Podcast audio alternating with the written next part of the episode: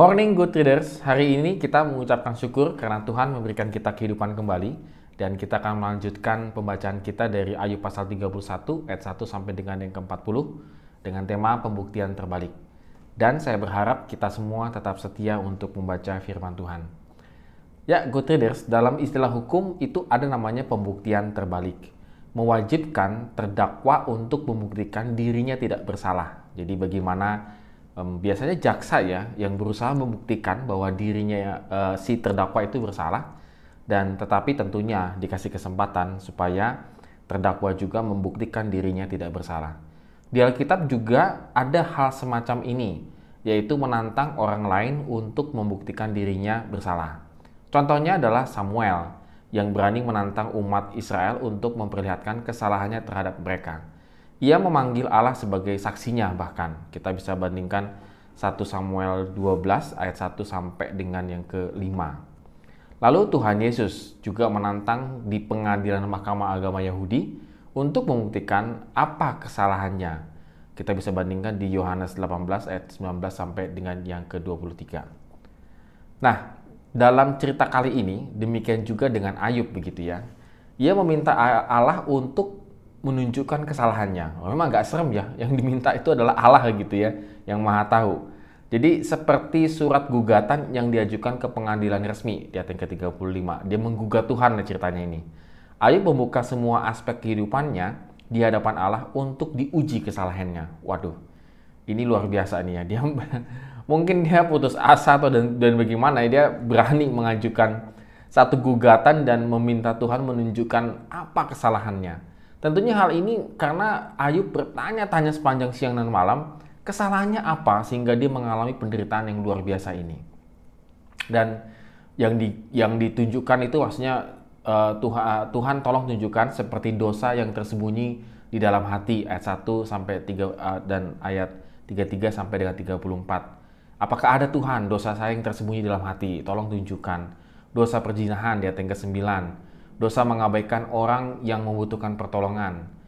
Jadi dia meminta Tuhan supaya menunjukkan kalau ada mungkin dalam kehidupan saya yang mengabaikan e, pertolongan orang. Artinya saya orang butuh tapi saya abaikan. Dosa materialisme dan penyembahan berhala. Apakah ada Tuhan? Jadi Ayub mencoba bertanya kepada Tuhan apakah ada. Maupun perbuatan dosa yang secara eksplisit. Artinya yang nyata, yang jelas. Apakah ada Tuhan?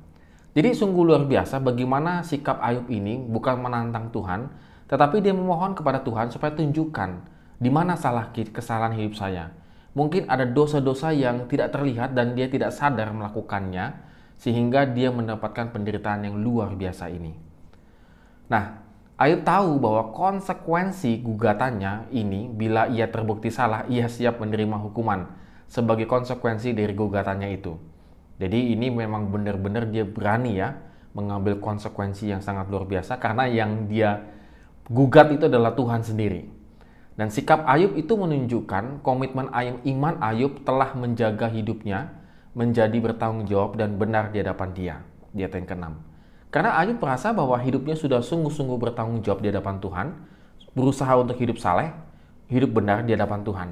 Tetapi memang dia tidak mengerti mengapa dia mendapatkan penderitaan ini, sehingga dia bertanya kepada Tuhan, menggugat kepada Tuhan, Tuhan, apakah saya ada salahnya dalam hidup saya? Dan kita tahu memang sebenarnya Tuhan tidak tidak memberikan jawabannya langsung pada waktu itu gitu ya.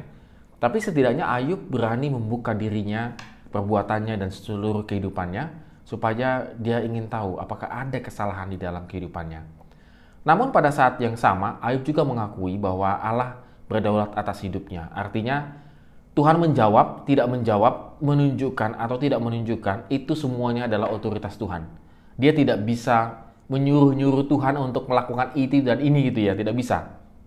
Dia tidak bisa menantang Tuhan untuk membuktikan, lalu Tuhan akan membuktikannya. Tidak. Dia bukan Tuhan, artinya Ayub tidak bisa memerintah Tuhan. Dan semua itu adalah tergantung kepada Tuhan dan otoritasnya Tuhan. Ya, good readers dari sini yang singkat ini dari kita lihat uh, pemahaman uh, bacaan kita pada hari ini kita bisa melihat begini.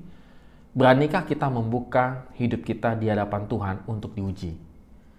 Kita sering kali pandai menyembunyikan segala sesuatu di hadapan manusia.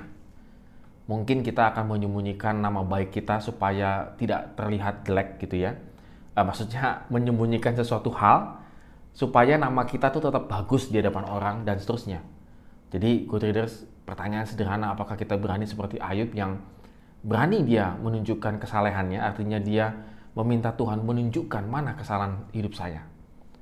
Dan sering kali yang kita lakukan adalah menyembunyikan kesalahan hidup kita. Supaya orang lain tidak tahu. Sehingga yang terjadi adalah uh, kita tanda petik ya bisa hidup dalam kemunafikan hidup dalam kepura-puraan dan sebagainya. Tapi pada hari ini good readers kita kembali lagi ditantang oleh firman Tuhan supaya kita berani untuk bertanggung jawab atas segala perbuatan hidup kita. Tetapi lebih dalam lagi sebenarnya adalah supaya kita serius untuk hidup di dalam Tuhan. Sehingga nama Tuhan itu selalu dimuliakan. Jadi good readers, bukan kita menyembunyikan kejahatan kita, dosa kita, tetapi yang yang yang jelas adalah kita ungkapkan kejahatan dan dosa kita di hadapan Tuhan supaya hidup kita mendapatkan pengampunan dan hidup kita menjadi diperbaharui oleh Tuhan. Jadi kalaupun kalau ada kesalahan dosa kita yang terungkap, jangan malu, jangan gengsi, justru itu kesempatan kita untuk merubah hidup kita. Amin. Have a nice day and God bless us.